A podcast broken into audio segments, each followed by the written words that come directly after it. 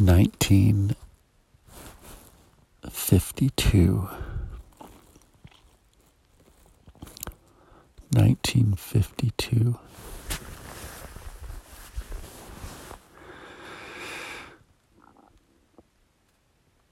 Nineteen fifty two. Today is July twenty third, twenty twenty two. I'm sitting inside a shuttle bus on a queen size bed fit for a king. And thank God there is a mosquito net that protects the sleeping area because tonight the mosquitoes that had accumulated from a brief time where a couple small windows were open and a door was open. And the especially aggressive temperament of these mosquitoes was a recipe for a type of frenzy.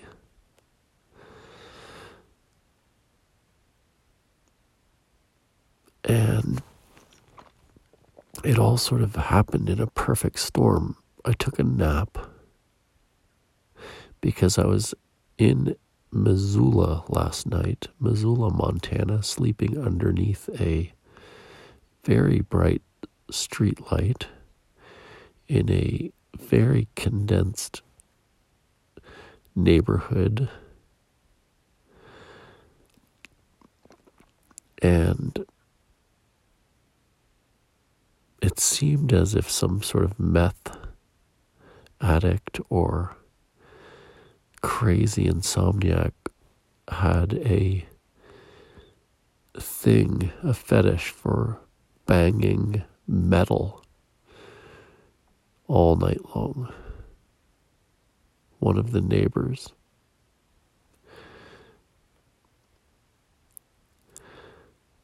So I didn't sleep last night. I didn't eat all day today. It was blazing hot.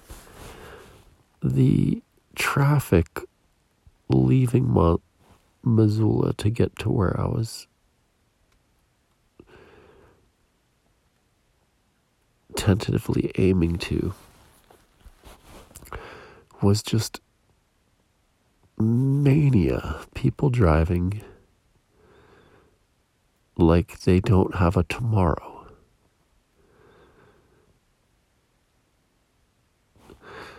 I want to talk about Missoula, Montana. I want to come back to that, and I want to come back to the aggressiveness in some of humanity and the kindness in some of humanity.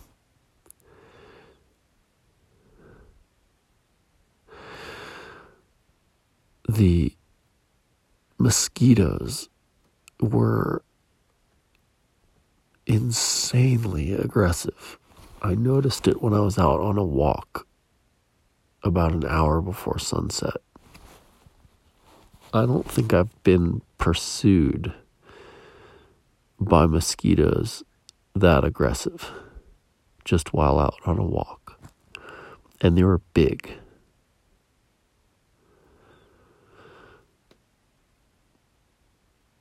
And when I got back to my bus, I took a nap protected by that layer of mosquito netting, mosquito proof netting. And I had a couple small windows open and I woke up dehydrated, sneezing, hungry. So I thought I better make some dinner because I haven't eaten in a good long while. And I I barely slept. And when I got out from the mosquito netting into just the rest of the cabin where I walk around, there's no mosquito proof anything. The comedy show that ensued. These mosquitoes, it's not like they just were biting. They were, it was like a military assault, like a D Day. Just the sheer in your face and hands and back of your arms and and the the bigness of them and the frenzy. And I think I have an allergic reaction to these uh, chemical, artificial smells that my dear friend showed me how to make soap. And he made all these amazing soaps and gave me a bunch of soap for my journey. And they're all in a container right now, off gassing. And one of those soaps, the perfume of that soap is on a hand towel. And I wet that hand towel because a wet towel or a wet rag is really handy when it comes to trying to kill mosquitoes and I'll explain that in a minute. So I wet this hand towel and it had artificial chemical perfume scent on it from the soap, that homemade soap. And I think that chemical perfume, I think I'm I don't like to call it allergies or that I'm allergic to it. It's like my immune system has a tendency to freak out. like like it's overreactive. So part of me is like fuck you immune system just fucking get get over your little fucking scared ass self. It's just some fucking perfume on some soap. Just chill the fuck out, you know? I don't want to be one of those neurotic, chemically sensitive people that has no fortitude or capacity of tolerance for anything. I used to be that way.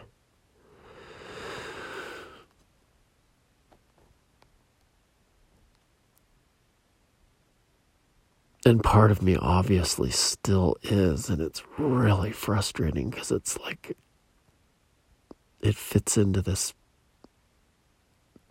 meditative question that I've been asking for inspiration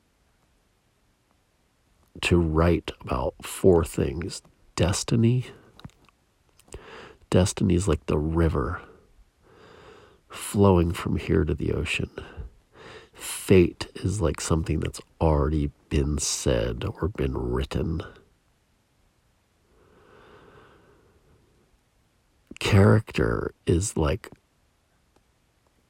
the the letter, the image that you would have pressed into a clay tablet to make an imprint in early forms of writing and record keeping and documentation and codification character characters like the shape that you press into the clay and choice.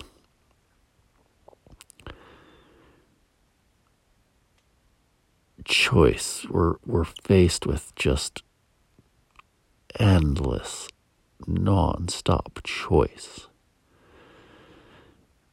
So fate might already be written. Destiny, there's just a momentum making haste of energy just flowing, a current You know, I tried crossing this little creek, this little North Fork of the Blackfoot River. It might be that, but it might also be this creek called Moose Creek. I'm not sure if if it's the creek or the river right where I'm camping. Either way, they're probably similar. They're connected. The river is probably I would say 30 to 35 yards wide, and it was flowing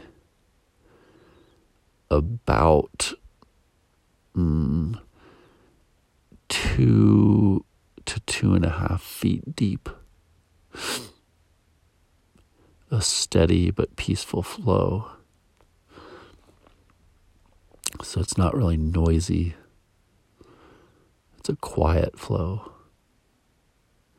But if you step into it and try to cross it, even though it's two feet deep, it becomes noisy and it it's hard to cross it. You realize that any higher it would be much more difficult, if not impossible. So it's possible, but it's like two foot of water moving a steady clip is amazingly powerful. And that's destiny. Destiny is just this powerful force. Sometimes it's rushing and raging, sometimes it's more peaceful. Fate, fate, it's like something was written, something was was said and it can't be unsaid. And there's a lot like that in our life. You know, we're given a name by our parents. It's fate that we're given a you know a, a female or male sex organ and born into poverty or middle class or wealth, born into peace or chaos. There's all sorts of things that are just fate. You know, we're born ugly or beautiful. Some things we have a very narrow range of choice. This old garbage collecting ex military, ex garbage collector professor of mine once said, You have choices, but you don't have choices about the choices you have. You have choices, but you don't have choices about the choices you have.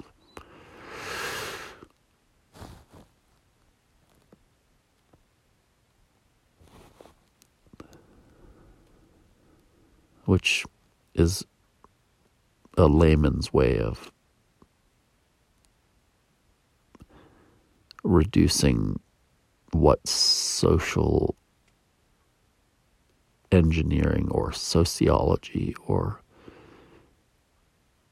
you know sociology might be the study of fate destiny maybe character and maybe choice, but it seems to be more the study of fate and destiny regarding how things like where your biography intersects with socioeconomics, things like that.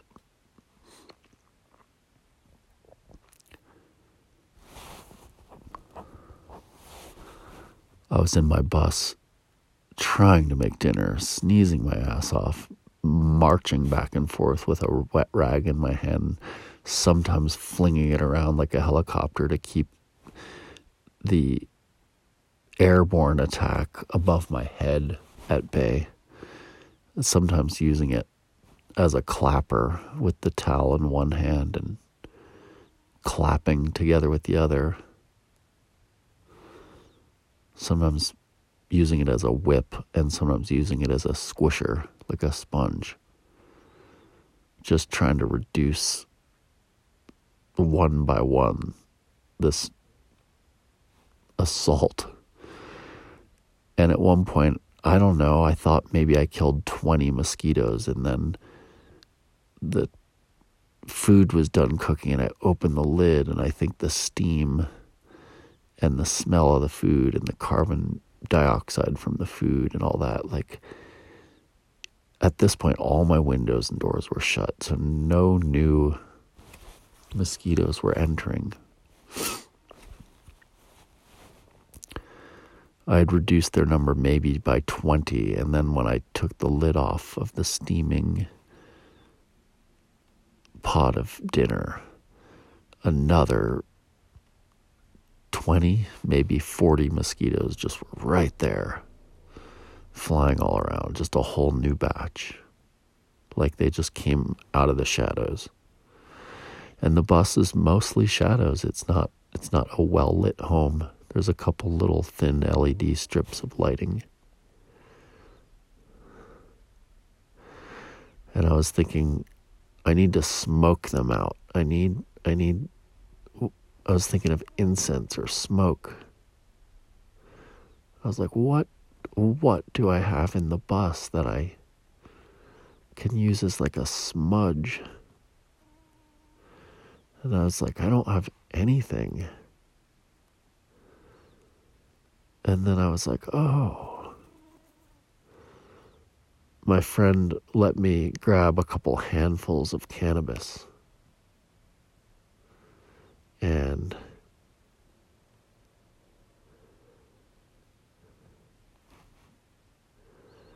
I found a couple big, big buds in my refrigerator in the bus. And I took a wooden clothespin, clothes pin that you would hang clothes on a clothesline as sort of a roach clip, and I clipped that onto the stem of a big cannabis marijuana bud, a big flower bud, and it was slightly damp from being in my fridge. So it took a lot of lighter. I had a lighter and I was just torching it. And eventually eventually a, an ember and a coal developed inside that bud and i was just blowing my breath and sending like a big smudge stick of sage instead of sage i was just smudging my whole bus with cannabis smoke and i was laughing thinking about law enforcement if they pull me over in the morning the whole bus is going to just reek of weed I don't smoke cannabis. I have it in there because every now and then I eat it. So I smudged, basically clam baked the whole bus with two big buds. I did one big bud and then I did a second. And insects do not like smoke. And then cannabis, I think, is probably especially hilarious for them. It's almost like their whole demeanor chilled the fuck out. And the couple remaining ones that didn't just try to hide were just easily smushable. And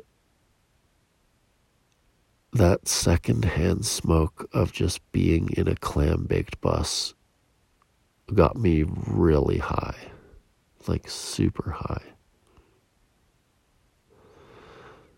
So I'm sitting here tonight extremely stoned, not because I.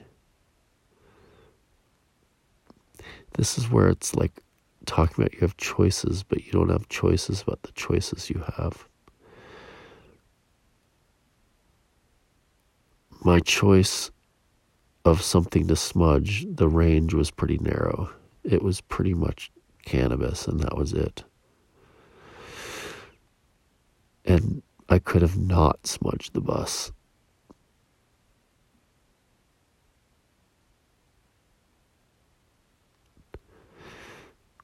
The fate the fate is that there's mosquitoes.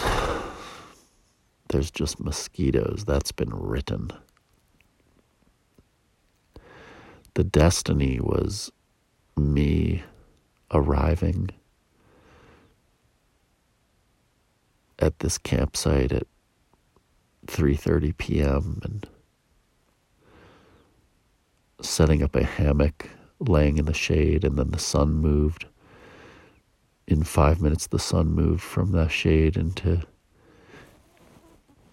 hitting the hitting my body on the hammock and it was just so blazingly hot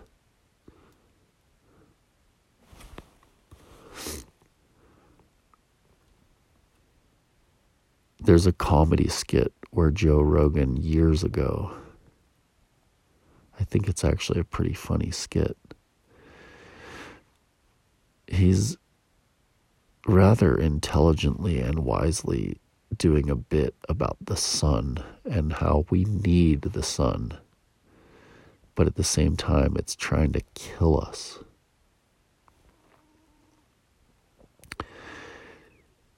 And the the laser beam quality of the sun, it's only going to get hotter. I don't know about you, but I've heard elders like my mother say the sun surely feels different than it used to, and that the color of the lighting in the sky is different. And I agree. I think the sun is much more burning it's much more intense. Like there's less atmosphere, or there's less moisture in the air, or there's less ozone, or whatever we want to call it. There's more desertification, there's less rainforest.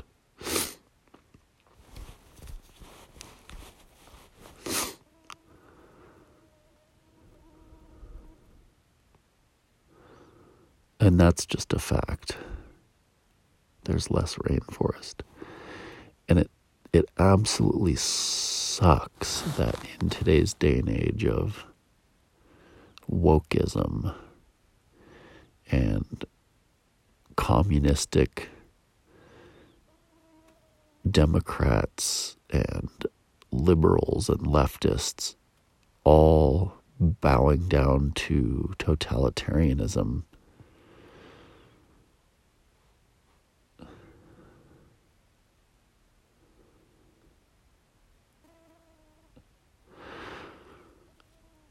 that that's a topic I really want to talk about because it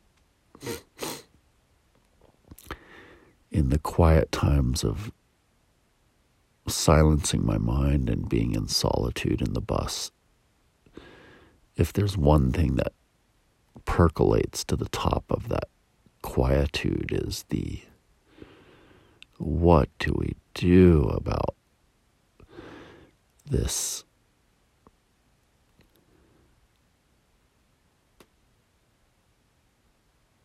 psychoses, this mass psychoses of neurotic, fearful, yet bizarrely apathetic.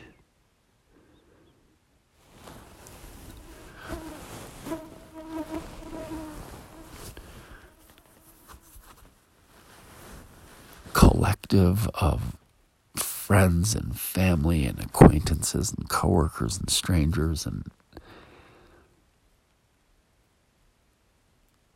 that has taken on like a blight, like a mold, like a decay where towns and cities are seemingly infected with some type of blight or mold of the entire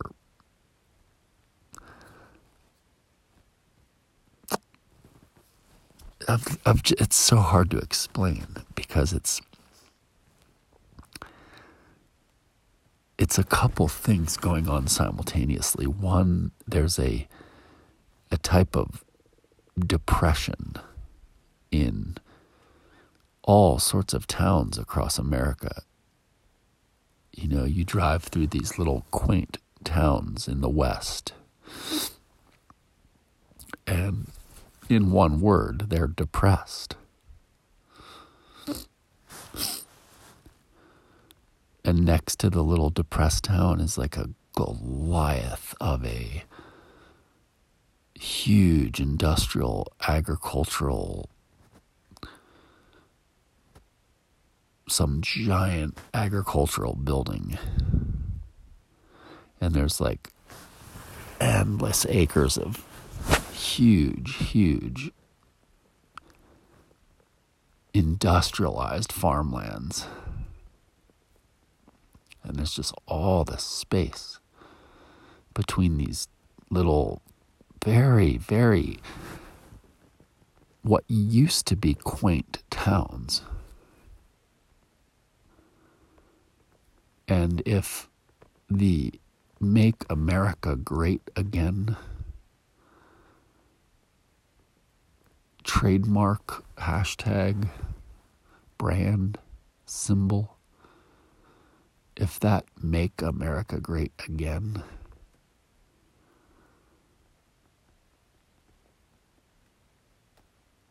if that can be looked at by the wokeism and libtards and collective psychosis, mass psychosis of the fearful, neurotic, if if objectively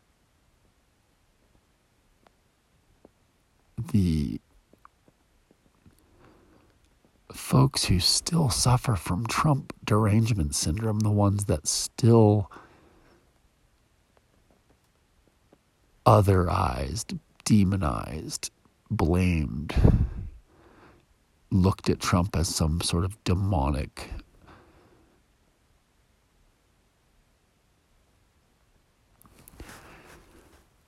Luciferian figure or something. If if the people that have that derangement syndrome or that anger could could just observe some of these quaint little towns that are depressed.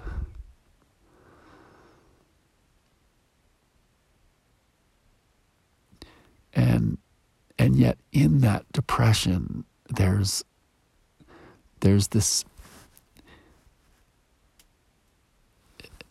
gentrified is is is a word that doesn't quite do it.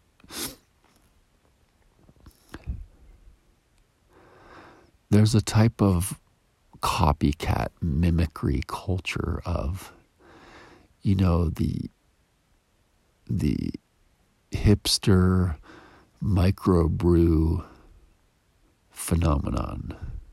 The hipster microbrew uh, next to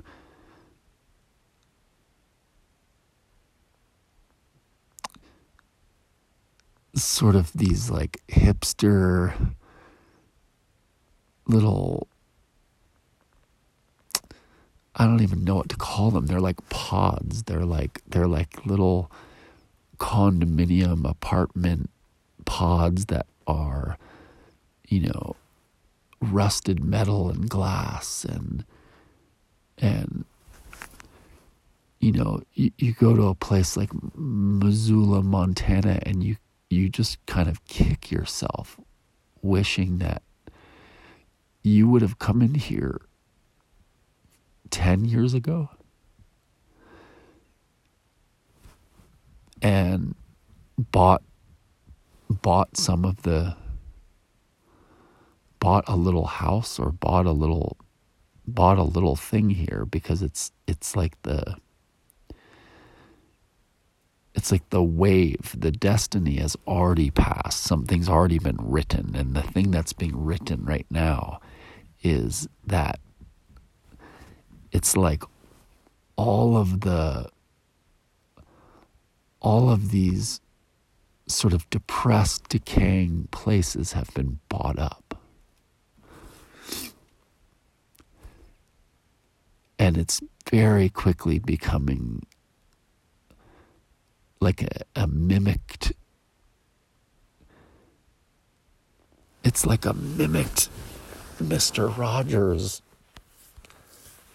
you know, little train train set or or little mini. It's not even a Disneyland. It's a it's it's not quite McDonaldized. It's not quite Starbuckized because it's it's partly the it's partly an era of people. And the era of people is from a, a, sociology standpoint has to be talked about.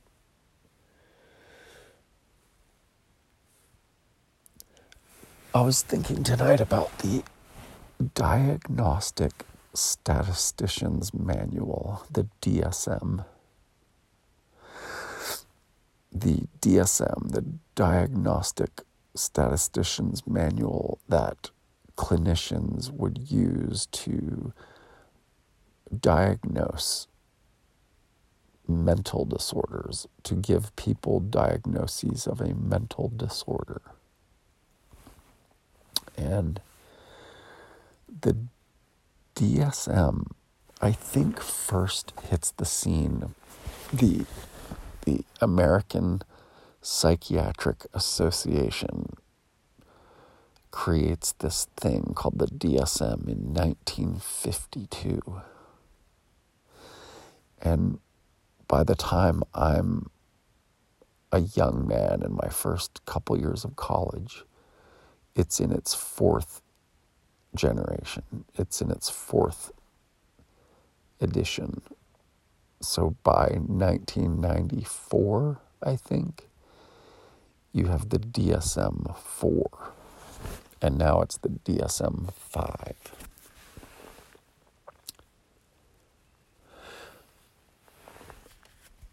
I was in this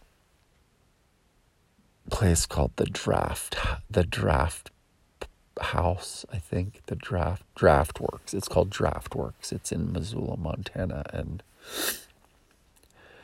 I got there early and I worked on my computer all day until they closed. And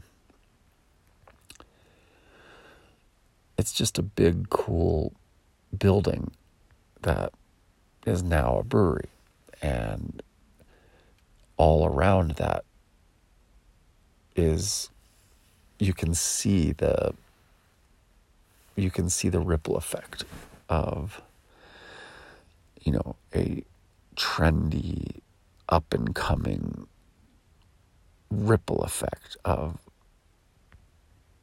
prices skyrocketing and and there's a there's just a very obvious insanity going on in Missoula, Montana. Like, like it's a tiny little town, but there's, it's like,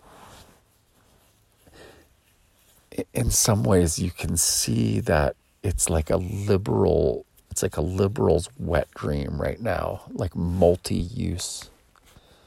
This whole sort of like multi use housing, like mixed, a mixed neighborhood.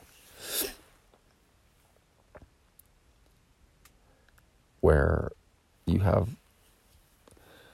mental patients literally like with their diapers showing, laying next to their walker, next to a bus stop that's next to like their mental home, you know, and it's, it's 45 yards from this like shishi microbrew where 18 out of 20 of the men in there are probably like 31 years old, and all of them have the same mustache.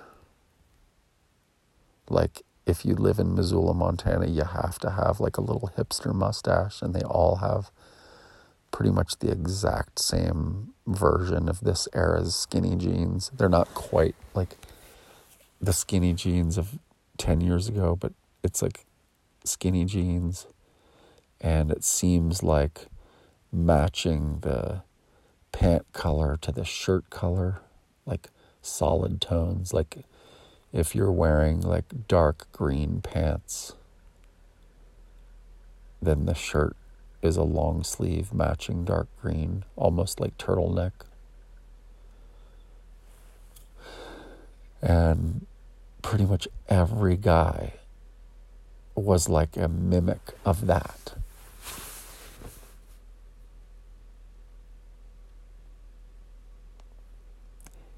And this Draughtworks place got really crowded. And the previous day I'd been reading the book 1984 by George Orwell, and there's a scene where he goes to a he goes to like a pub that's frequented by the bougies. And in, in 1984, you kind of have two classes of people. He never talks about the bougies, but he talks about the proles. The proles are like the untouchables. The proles would be like the mental patients with the diapers showing laying next to their walker. The proles would be like the underclass, the untouchables. And in Orwell's 1984, the the proles in the book, the police don't even worry about the proles. It's like because they have their drug addictions, their sex addictions, their their self-destructive tendencies, their habits, their their just all of the debauchery and and cigarettes and alcohol and and sex addiction and that the the police like the the big brother doesn't worry about the proles. Big brother only worries about the the bougie the bourgeois. And if anybody in the in that working class the one that's working for big brother basically the government class the the extension of Big Brother, all of the parasites that are making money off of Big Brother. If any of those act like an individual and, and have any kind of independent thought, Big Brother can just recognize that an individual is having an independent thought, and that person will just be vaporized in one way or another, or turned in by a neighbor, or, you know, just disappeared.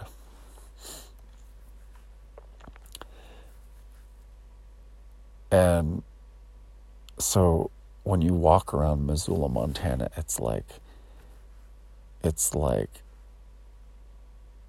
this two tiered prole. The proles there's definitely an obvious uh, underbelly. And living in my bus, I look for the proles as a neighborhood to park in.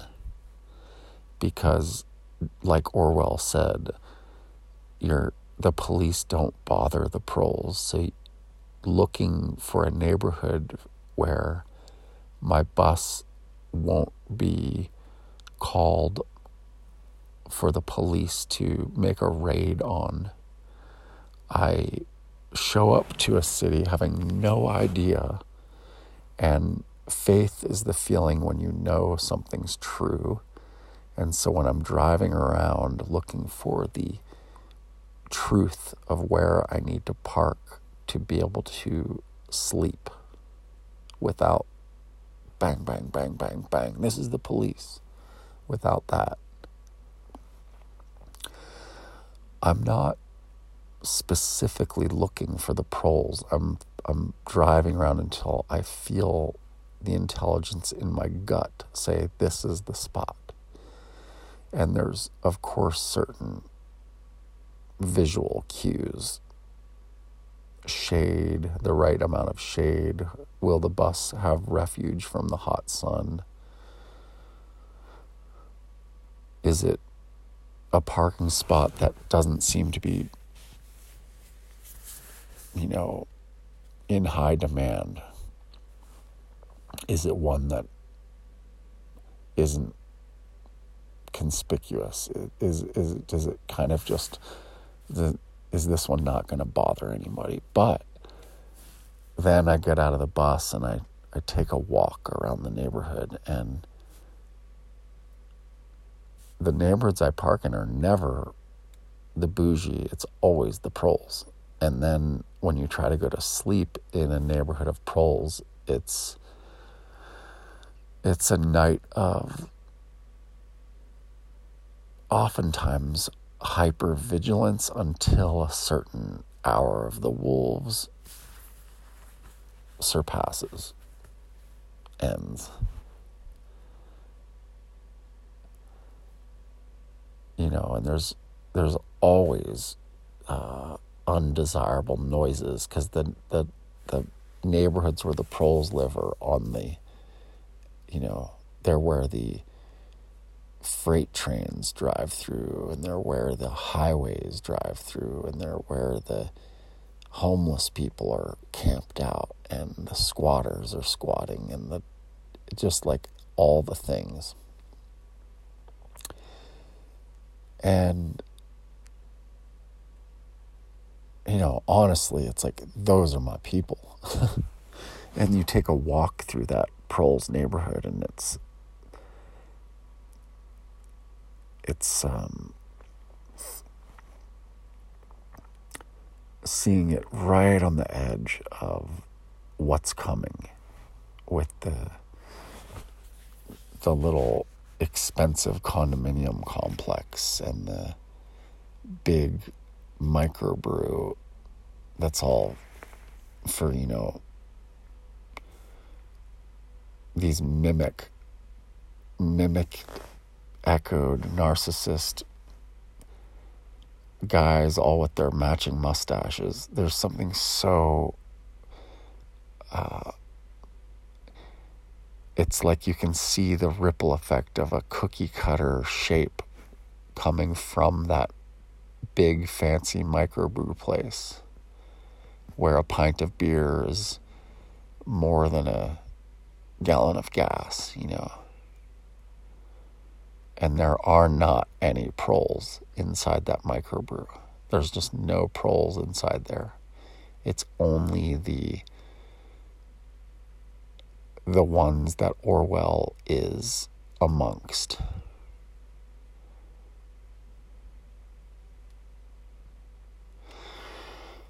So the DSM comes out in 1952. I was trying to I was trying to wrap my head around you know, we, we talk about Gen Xers as being named by the marketing and advertising industry as a as an entire people that would not buy the bullshit that the marketers and advertisers were trying to sell them that the Gen Xers wanted nothing to do with it. They didn't want the cookie cutter neighborhoods. They didn't want, they just didn't want suburbs. They didn't want, they just didn't want all the things lawnmowers, weed whackers, leaf blowers, computers, iPhones, phones. Like the Gen Xers just didn't want any of it. And then the hipsters seem to be sort of like feeding off that, but in authentic, like in an inauthentic way. You know, they had like their fixed gear bike and their fancy little smartphone and their like high paying web design job and they were the ones that were really buying the marketing and advertising. Like just mimicking and copying. You know. Gen Xers were not riding the Razor scooters. You know, the next generation came along and they, they rode the Razor scooters and drank the Red Bull. And they got into S&M, social media. And I was trying to think. I walked down this uh, beautiful little river today, and there was a guy fly fishing and he had a couple children and a wife and I started talking with him and I, I hate to say it, but he's one of the mimicked he's just one of the mimicked uh, mustached he just has the same mimicked thing that everybody in the microbrew had and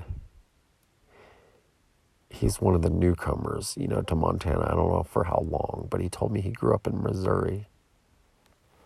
So he's here in, or he said, sorry, he said he grew up in Illinois, fishing the Missouri.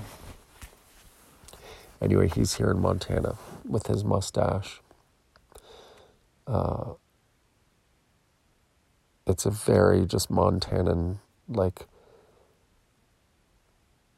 it's like a it's like a hipster copycat. It's not it's not like a real it's just like a it's like a what would you call it? Like a uh,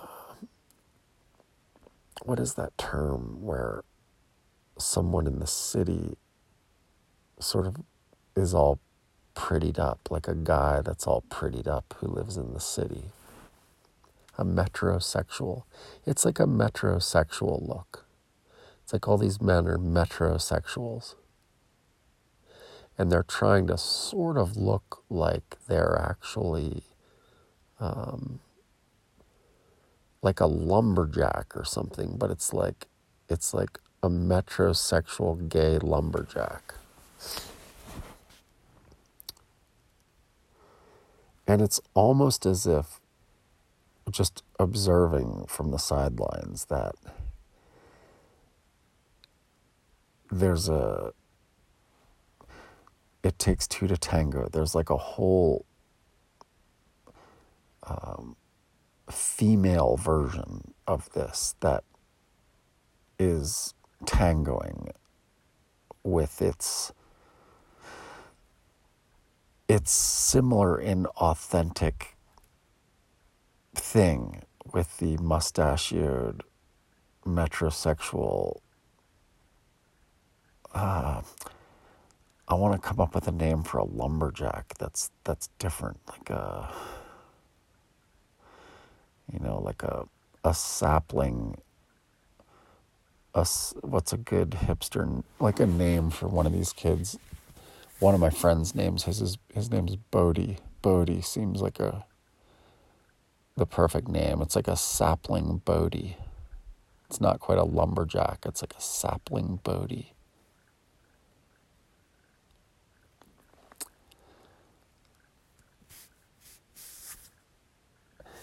So the DSM comes out in 1952 and I was trying to think of like okay, it's it's it's gaining speed, it's gaining momentum. And we know that by and large, at every single, at every university campus for a long time. I don't know if it's true today, but this was for a long time. This is true at least 10 years ago and for a good 10 years before that. So a good spike. And I'd be curious if it's still true. The um, biggest program on campuses was the psychology program and it was primarily dominated by women women students, women administrators, women professors. And there's a whole era where there's a lot more women attending college than men. And so the machine, the college institution is is churning out a sort of photocopied like picture a photocopy churning out a product and it's churning out this this just by and large woman who was trained in psychology and she was trained in the diagnostic statistician's manual system. So she was part of this system of diagnostic statisticians. And so the university system spits out this photocopied, copycat, mimic echo of especially if the DSM is is created in 1952 by the time it seems to have a lot of momentum four generations in that's you know 1994 and that's kind of a window of time 94 so 10 years prior to that 10 years after that 84 to 2004 let's just look at this big spike 84 to 2004 where psychology is a really popular degree. 84 2004 so these women are meeting their husbands in college. That's that's a big trend too. So we're talking about the bouge class the bougies we're not talking about the proles this is the george orwellian focal point of Big Brother working for Big Brother. It's like a machine. It's like a snake eating its own tail. It's it's this is the Orwellian institution of 1984. So it's interesting the book 1984. So you've got psychology women psychology people. Now they're leaving university 84, 94, 2004, those, those decades, and they're getting the human resource jobs, the college administrator jobs, the school psychologist jobs, the, the uh, professorship jobs. Even they're getting the bartending jobs, the waitressing jobs. They're just getting all the jobs. And so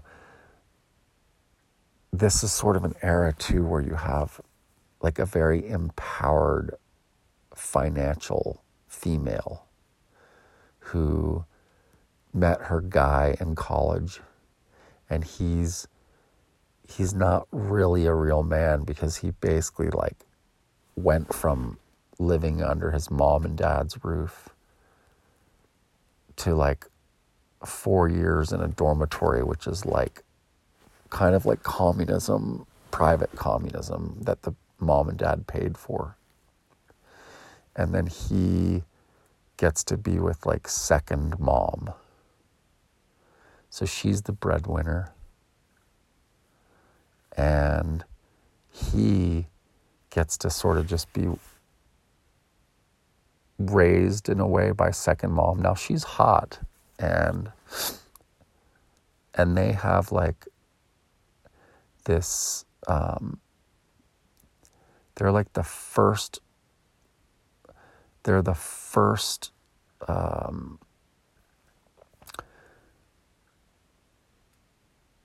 it's like this this newly empowered female financially sexually you know, consuming shows at night like Sex in the City and and um, it's interesting because a lot of psychology uh, people that would graduate in psychology would also go to work for marketers and advertisers. So a lot of these women get their jobs in marketing and advertising to now sell product and sell consumerism because it's not just product of you know, purses and shoes and slacks. It's not just hair care and shampoo and conditioner and and but it's just a whole um, it's a whole way of life you know like the music the the way the album covers look the way the the show is presented on stage like everything. All sorts of like you know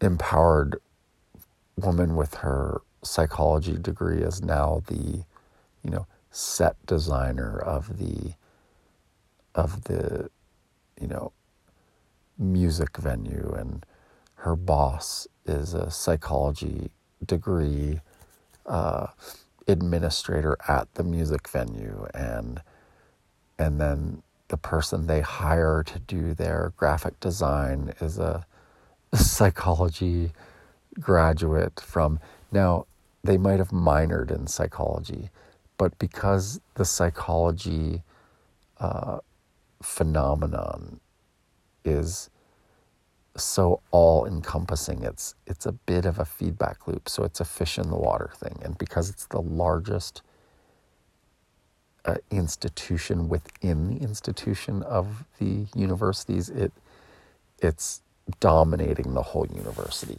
as well.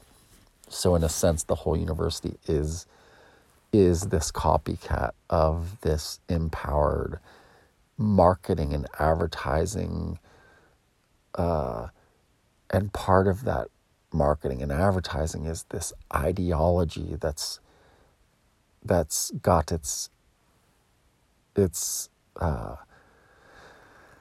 it's got its cables going to the basement of diagnoses and labels and and and there's the somewhat uh, immature husband who loved watching his Happy Gilmore and his Billy Madison and his Dumb and Dumber and his What About Bob. So you've got sort of like the the first version of the man child living at home with mommy, except mommy's his hot wife with a psychology degree working in human resources or administration somewhere, bringing home a nice paycheck, paying for a very, very comfortable, safe, uh, very, very comfortable, safe, very routinized because the mom, you know, was indoctrinated with psychology. So the enter in her first child with her man child husband who was the father of the young man that was going to grow up to go to the bougie draft works and have matching slacks with his matching green turtleneck and his little mustache and his fancy shoes and look like a metrosexual sapling Bodie. Not quite a lumberjack. A a metrosexual slender more feminine more um, manicured version of his. I mean, the apple doesn't fall far from the tree. He he was raised by parents who graduated college in 1984. This is sort of the this is the population all the children that are now young men and young women in Draughtworks in Missoula, Montana, are the children of the parents who birthed them from 84, 94 to 2004. And and that's the era of fathers that are they're just immature young men who have never really lived a day on their own and they have their second sexy mommy to coddle them and so the parents the parents have a what C. Wright Mills might have called a cheerful robot type of happiness. It's like they're running on a program that's from the outside looking in, looking great. You know, like that, the Draught Works looks great. It's thriving. It's making hand over fist. It's employing a bunch of staff. But then all around it is the proles, you know, falling over sideways with their diapers showing and laying next to their walker and you can hear the screams from the insane asylum and and then across the street from the Draught Works is like an up and coming little condominium complex. And and just past that there's like a women's own women's run health and movement uh, practice inside an old historic granary next to the defunct industrial railway on the most hipstery possible you know old industrial epicenter where it's just like you know four women teaching one of them has her like somatic experiencing sign and the other one has her her you know massage licensed LMT licensed massage therapist, and the other one has her, you know, yoga certification teacher. Like it's like four women with their placards, you know, in something that was part of the old industrial, you know, granary and and so that's the that's the daughter you know, teaching somatic experiencing, doing somatic experiencing in the in the most, you know, what do you call it, upcycled,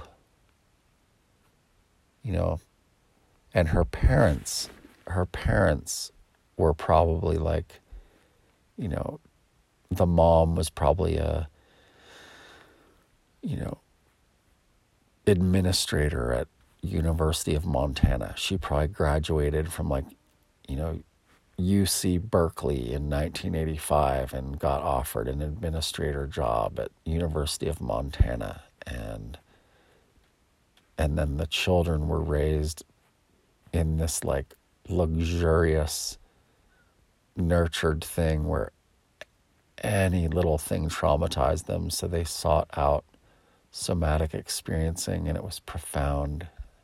it was profound, and they had a catharsis, and now they're a somatic experiencing practitioner. You know, in the old granary where there used to be wheat and trains and steam and diesel and they now have their little like zen sort of like female owned, female run thing.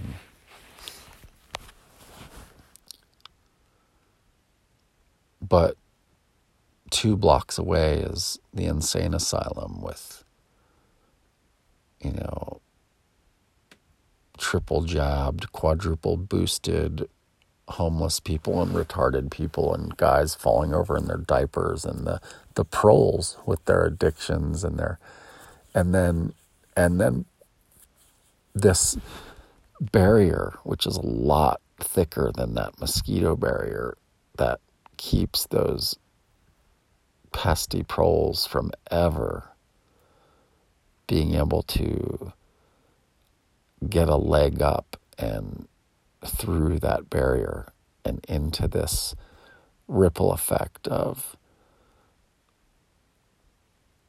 what seems like a type of supremacist movement of one one thing dominating but it's all in a woke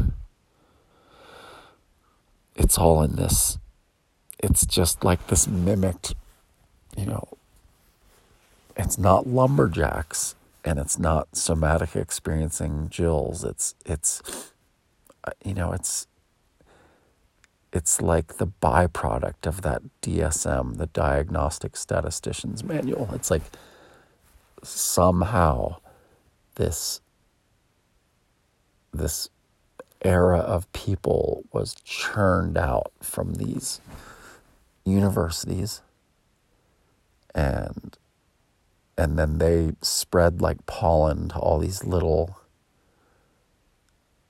towns. And there's there's like this cookie cutter rigidity that's like it's like that manual that DSM manual that's just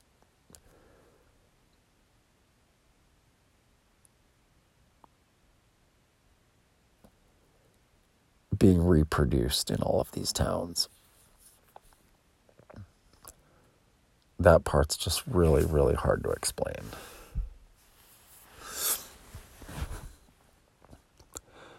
Because there's something, um, it's like empathy. Empathy is just no longer. But mimicry mimicry is the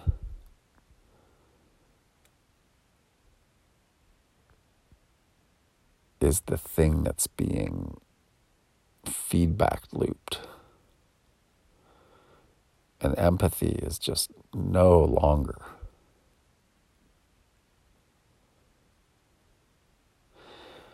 When George Orwell in 1984, his character Winston goes to a bar and he, he sees a couple coworkers in the bar and and uh, and Winston, the main character, is always trying to keep his thoughts from ever being, you know, he knows that if he thinks, then it's going to show on his facial expression, and so he can't think. He can't like. He has to be really careful. So he's in this bar and a couple of his coworkers are in there and he's listening to them talk and they're just they're just like horrible people. Just horrible people. One of them's like telling a story about how his daughter like tracked down this guy and called the authorities on him just because the guy looked suspicious and then and then the other coworker was like all like all behind that. And Winston was just like, my God, like, what did the guy do? And and both of them were like, well, nothing. You know, you you just have to err on the side of safety and blah blah blah. And, and he's just listening to conversation after conversation in the bar. And one of the names for like the new speak, the way people speak, it's called like duck speak. Like that people just talk like a duck, where they're just quacking away about nothing. But then in the Orwellian term, with double speak, duck speak is also a compliment. but the noise level at the bar, you, you just look at all of these mimicked, sort of like prototype inauthentic copycats of people and there's just it's like there's nothing like you you don't even you don't even like nobody sees you. You know if you go into the world of the proles people see you. Proles see you but the bouge the bougies don't see you. And if they see you they don't like you if they see you, they are they are um, suspicious of you or they detest you or they think that you're in their space or they're or you're bothering them. Because they they they're the ones with the mass formation psychosis. They're the ones buying into the fear of others and the masks and the vaccines and all that. They're they're the ones that are believing in everything like it's coming from the authority of the Diagnostic Statistician's Manual. And just a reminder, I, I talk about this a lot, but Carl Jung said that communism would take over in the United States next because of our how ideological and dogmatic we are about statistical analysis and so the diagnostic statistician's manual it's like it's like you go into Draught Works in Missoula, Montana, it's like everyone just is like a number. They're just like a statistic. In fact, when you order a beer, they give you three tickets in your hand. You you keep two of them because they're only allowed to sell you three beers, which I wouldn't drink more than three anyway.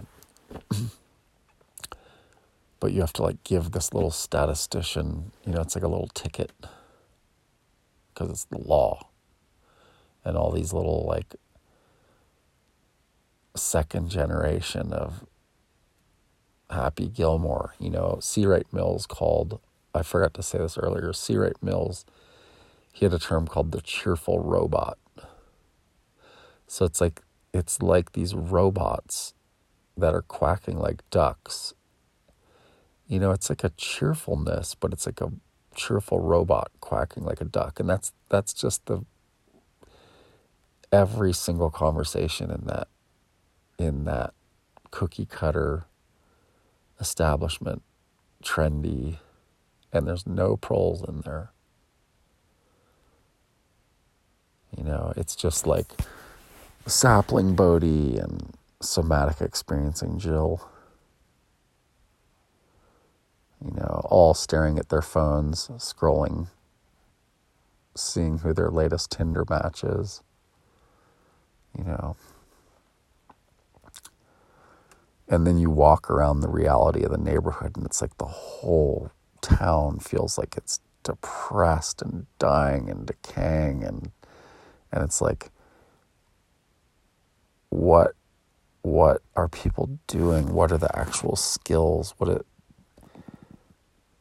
and none of it's making any sense. It's it's the town is dilapidating and depressed and dying and and the ones winning are the ones taking the depressed and dying place and making it into metal and glass. You know like more mimic more echo not not empathy not humanity not and it looks like a Mr. Rogers like train set that's being created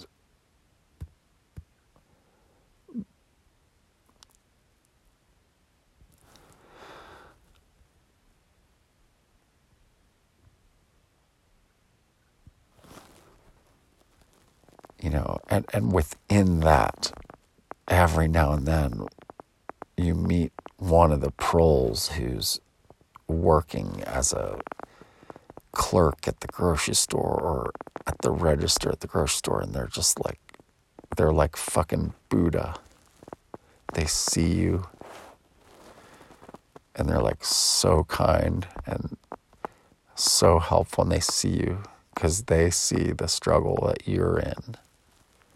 They see that I'm struggling like they're struggling. You know, they we see it. We see it in each other's eyes, and there's empathy there, and and thank God for that. But it's you know that guy at the checkout counter and that guy as the clerk stocking shelves. They're not they're not up at uh, they're not up at Draughtworks drinking a beer ever You know, they're working. Their their feet are killing them at the end of the day. You know. And they're probably lonely and actually like really know who they themselves are and they're not they're not the ones married to you know second mom. They're not like a stay-at-home dad wearing matching green pants and a green turtleneck with fancy shoes and a perfectly tight little Hitler mustache. Slightly bigger than Hitler's like slightly wider, but a little more British looking, and it's like some kind of CIA outfit from like a 1965 movie or something. And so the like like father like son these these mom and dads with the mom with her empowered marketing and advertising job or her human resources or her administrative job. You know, she she got in up here in Missoula early. She graduated in 84 and she met she met Sapling Bodie and they moved here in 84 and they had a VW van and you know, they bought a little house and and they raised their kids in this town and now their kids have a little house here and they also have other houses that they've turned into Airbnbs and and uh, and their kids they haven't had babies yet. They're you know just on Tinder and stuff but you know one of them's teaching one of them's a licensed massage therapist in the old granary and and you know I don't know.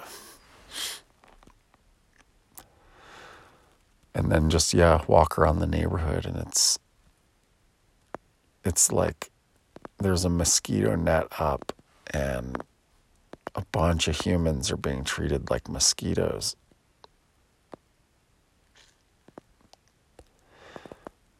Yeah, there's no empathy and they aren't mosquitoes. They're like the nicest, freaking, most hardworking people. You know, one of them's the clerk stacking shelves. The other one's standing there ringing you up at the grocery store and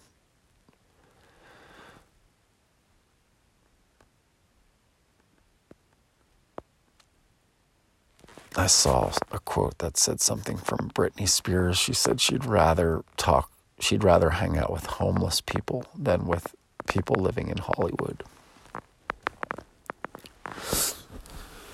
So